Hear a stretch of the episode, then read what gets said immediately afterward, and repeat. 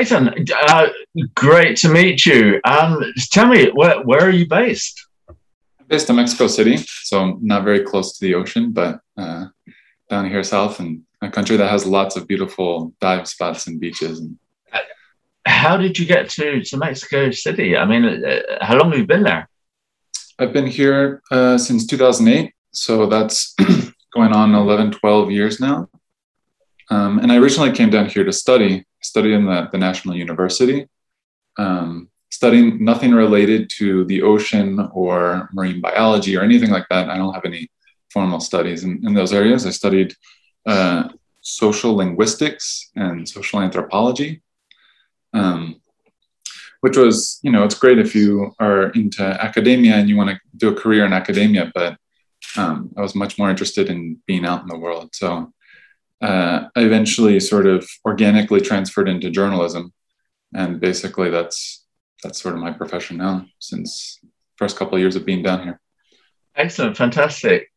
And first of all, let me congratulate you on uh, winning the Scubaverse November video competition.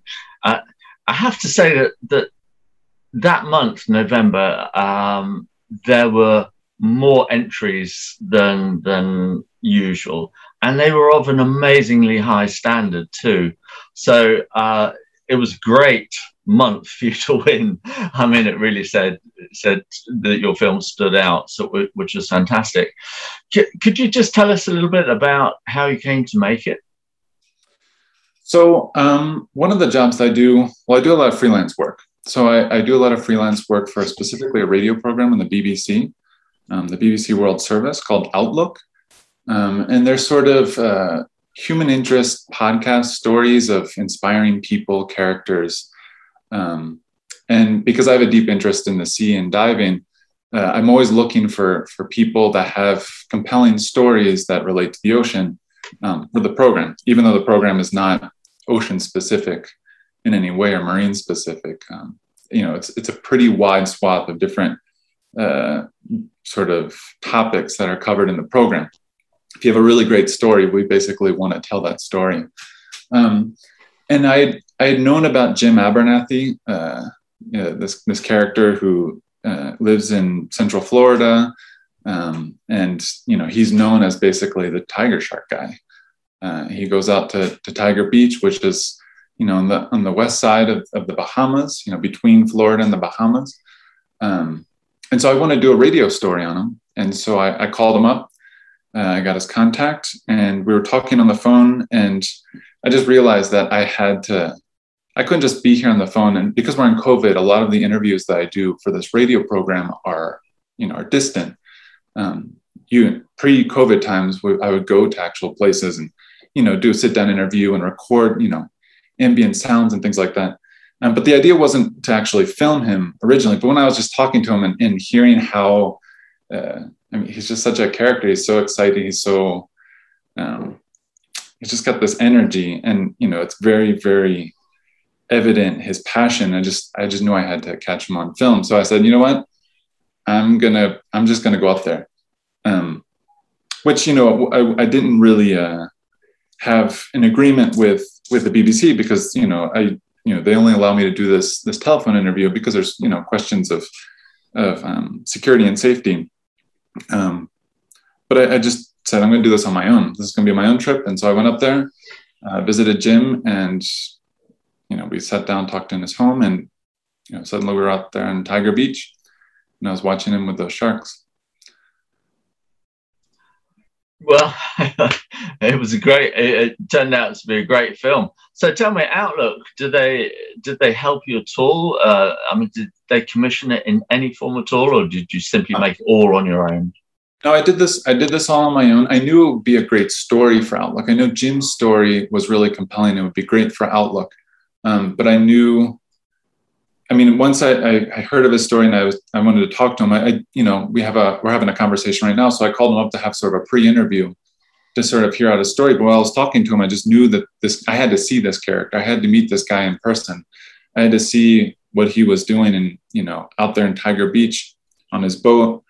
Um, so it, it wasn't a commission. I, I later pitched it to Outlook um, and, and they took it on.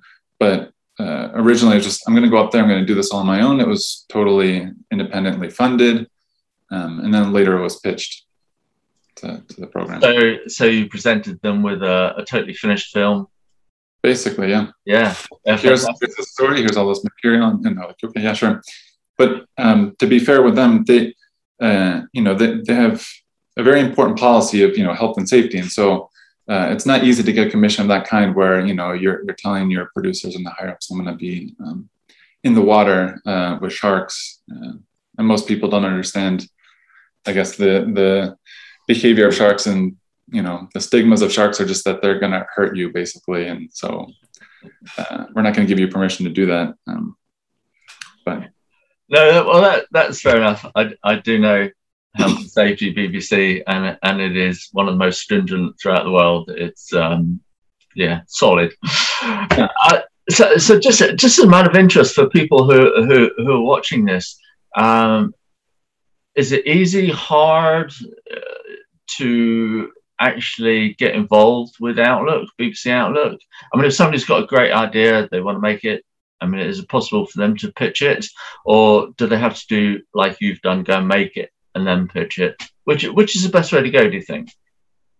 Um, I mean, I, am a regular contributor to the program. Uh, I've I've freelanced with them quite a lot. So, um, and because I've I've worked in the field in journalism uh, for years, I I mean, I think you'd have to be uh, in the industry working.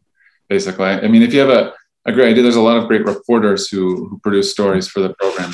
Um, so if you have like a really compelling story, maybe approach one of them or i mean they have uh, contact info on their page as well if you want to write to their producers. Um, yeah it's a pretty organic program but it's a great program if you want to hear uh, you know really inspiring human stories compelling human stories from around the world. I'm just looking at the site now and uh, yeah there are some lovely stories up there. I mean well worth a look yeah. So, so were you fairly uh, you fairly new to filmmaking diving, or have you been doing those two things for quite a long time? No, no, not for a lot for a long time. Um, so this would be sort of my first shot. Uh, Tiger Shark King, the film I made about Jim Abernethy and and um, his work in Tiger Beach in the Bahamas with tiger sharks and all the other species of sharks. That was sort of my first crack at a, at a short film. Um, I've done a lot of work, you know, for clients. I, I do a lot of freelance video work and, and videography work here in Mexico.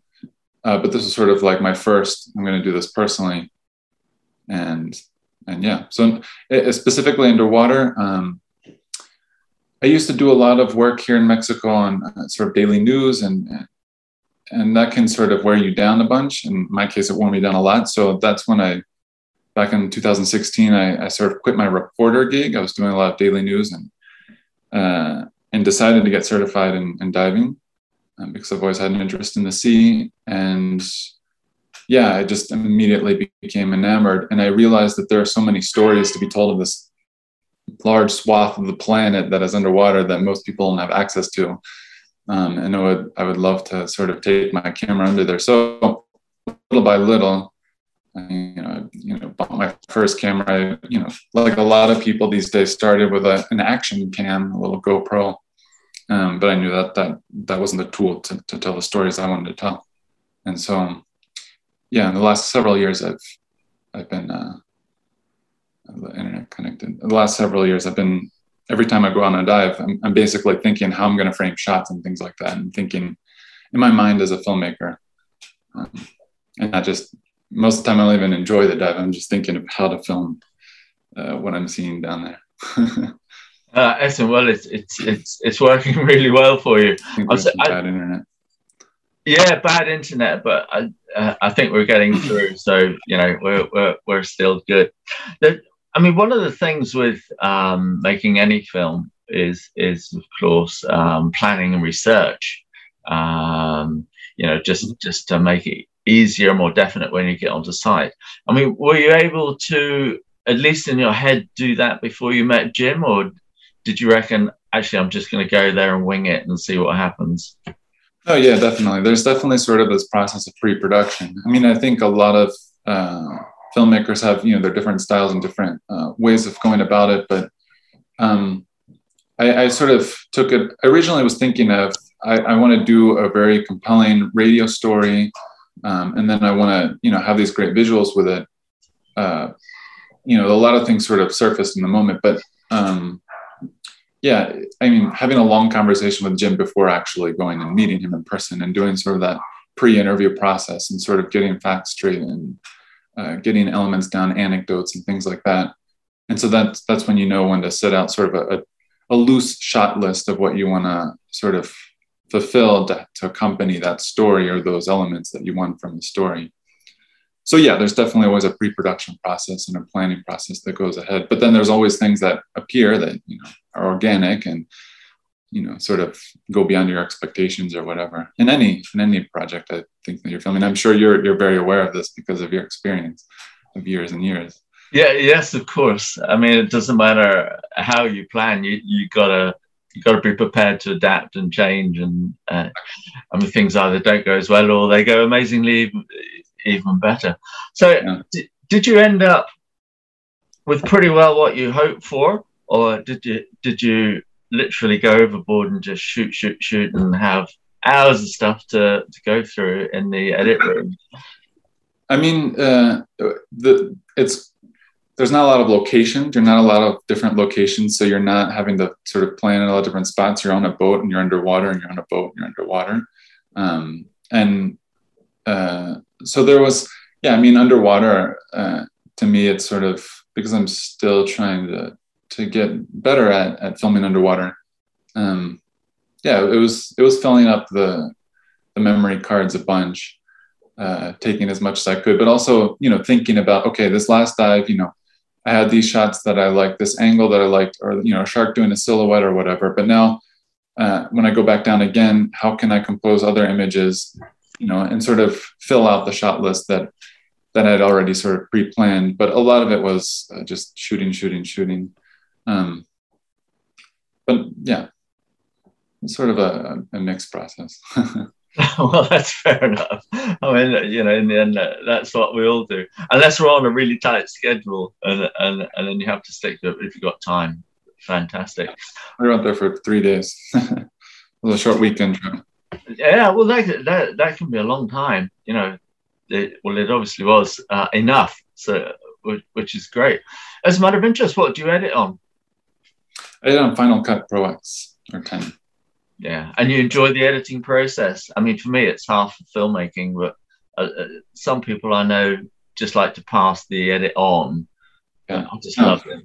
No, no, no, I, to me, it's very frustrating when you when you have you know a visual sequence in mind when you're out in the field or you're in a place or you're you know you're with uh, someone and you film this whole sequence and then you pass it on to someone else that's you know that takes on the job of editing and that that sequence isn't isn't in there. I mean yeah to me it's it's frustrating because you don't have you know your hand in that part of the creative process. Um, but then there's some people that work really well. If you work with a really great editor and you have that great fluidity and sort of that that dialogue and communication sometimes a great editor can, can pull things out that you didn't even realize that you had and, and tell even more compelling story of the images that you took. Um, but i personally yeah I, I like to edit. Uh, i like to sit in front of the computer and just chop away, chop away, chop away. Um, yeah. Yeah, absolutely. Uh, an editor who's who's keen on your project is just invaluable. I mean, the, what they can bring to the to the film uh, it can be extraordinary. But at the same time, uh, I know exactly what you mean. I I can't let an editor, anybody, just have stuff and say, "There you are." Thank you. I have to sit there and contribute because you spent so much time developing the story and and you know what shots are hidden away that that fit and edit in. Right, exactly. Yeah, no cracking. And one of the things about the film um, is the music that you chose, which was, I mean, it was perfect. It was just a subtle sound that was in the background.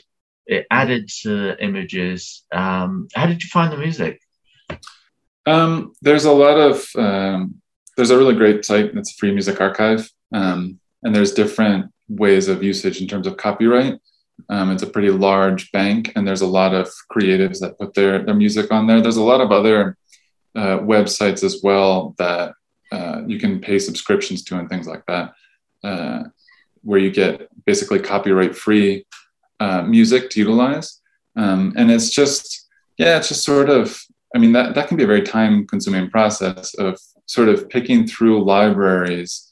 Um, and also if you work with, there's great musicians out there. We've, I've done other projects where specifically we go to a specific musician. Uh, we've had people actually, you know, compose music for different films up and it's a classic, you know, thing that you do in filmmaking. But um, for a lot of the types of projects uh, that I work on, it's pretty varied. But there's some really great archives out there and, and sort of libraries. But yeah, you have to kind of go through and, and see what matches. A lot of people, uh, you see a lot of videos on YouTube and things like that, um, where you might have some really, really great images and really compelling images that tell a story, but then sometimes they slap on this music that doesn't really correspond. It's sort of jarring. Uh, it's or it's you know a lot of there's a lot of trends out there, and it's easy to just throw on a music that's sort of trendy or a type of music, um, and it's easy. But I mean, that's another really important part of filmmaking that a lot of people sometimes overlook is sound design. Uh, you know, you could have great stuff, but if you don't, I mean, filming underwater, it's not easy to, to film ambient sound. You never to record ambient sound. You have to, a lot of times, uh, I can't think of the, the name of the, the people that do this in filmmaking, but they actually create sounds, you know, in a studio, uh, making sounds with cardboards and you muffle it and you, you, know, you create this whole sound design to, to give that extra oomph to the, to, to the visuals, you know, and that's really, really important. Um, but the music, yeah, it's a whole other thing too. I do, I do remember uh, early on when I was uh, I was a freelance uh, for BBC, and um, of course there was there was no it was all film, so there was no sound added on while you're out in the field because you may be on your own in a jungle or something or underwater, and so to add the film on later in in, in post, we had this and I forget her name. We had this remarkable lady that would come into the sound studio with her sound trolley. And on it, she would have all sorts of things like, you know, mud in jars, crisp packets, little wobbly wobbly things. And she, the sound she created, if, if, she would just do the whole thing. It was absolutely fantastic. They're, they're, they are unsung heroes often in many films. A lot of people, you know, cinematographers get credit, directors get credit, but sometimes you, you know, if you don't have a good sound design, you're, yeah. you know, your, your film's not gonna not going to make it. Absolutely. I mean, it's a lot easier now, of course, because a lot of it is digitized, and you know yeah. you, can, you can pretty well pick what you like. As a matter of interest, uh, what made you enter the film onto Scubaverse? Um, well, because I, I made this sort of as my first um, short, and I was interested in sort of getting it out there. And because of the fact because i worked as i mentioned earlier that i work uh, with this program in the bbc and i wasn't sure initially that they were going to publish the visuals. I knew that they had accepted the, the radio piece um, and so i had all these visuals i didn't really realize if i was going to have an outlet for them so I, I made the short just because i thought i had a lot of really interesting visuals in this really compelling character um, and so I started looking around at different places to, to basically get it out there, especially especially in the, in the diving community. And I knew of Scubaverse, and then I, I thought, oh yeah, you know they have this monthly thing. I'll just throw it up there as well. You know, like not not anticipating that that I would have the privilege to to be a winner, but also um, yeah, just just throwing out there. I mean, one thing, and I think I mentioned this in our previous conversation through email correspondence. One thing I think is really great that you folks have in Scubaverse is that monthly it's a monthly competition that's not like you know great you know we're doing a big award ceremony or anything like that it's the space where a lot of people like you said in november when i participated a lot of people are putting great work and doing really great things um, and it's a place to sort of level up you know? It's a place where you can see what other people are able to do. Uh, some months you know there's not a ton of stuff but then some months there's more stuff there's more submissions. But it's you get sort of this idea of people who are really interested in the dive community who are really interested in, in making visuals underwater. Um, and and seeing you know and specifically your your comments of you know oh you know i think you did a really great job here or this part of the narrative was maybe missing or this music here. Um, and that sort of really positive feedback i think is really important and so it's just like a nice little uh, it's a nice space to be able to participate when i feel like there's so much more competition in the internet and people are always sort of fighting there's so many egos and it's just like here's a space i can get my work out there um, and have some great feedback. And so, so you know, I put it out there. I put it on different other, uh, you know, uh, sort of small independent film festivals and things like that, just to just to get you know, just to get it out there because I thought it was a nice little story. Um, but I'm oh, happy that yes, indeed. Oh, it's great to hear. And no, that's really thank you.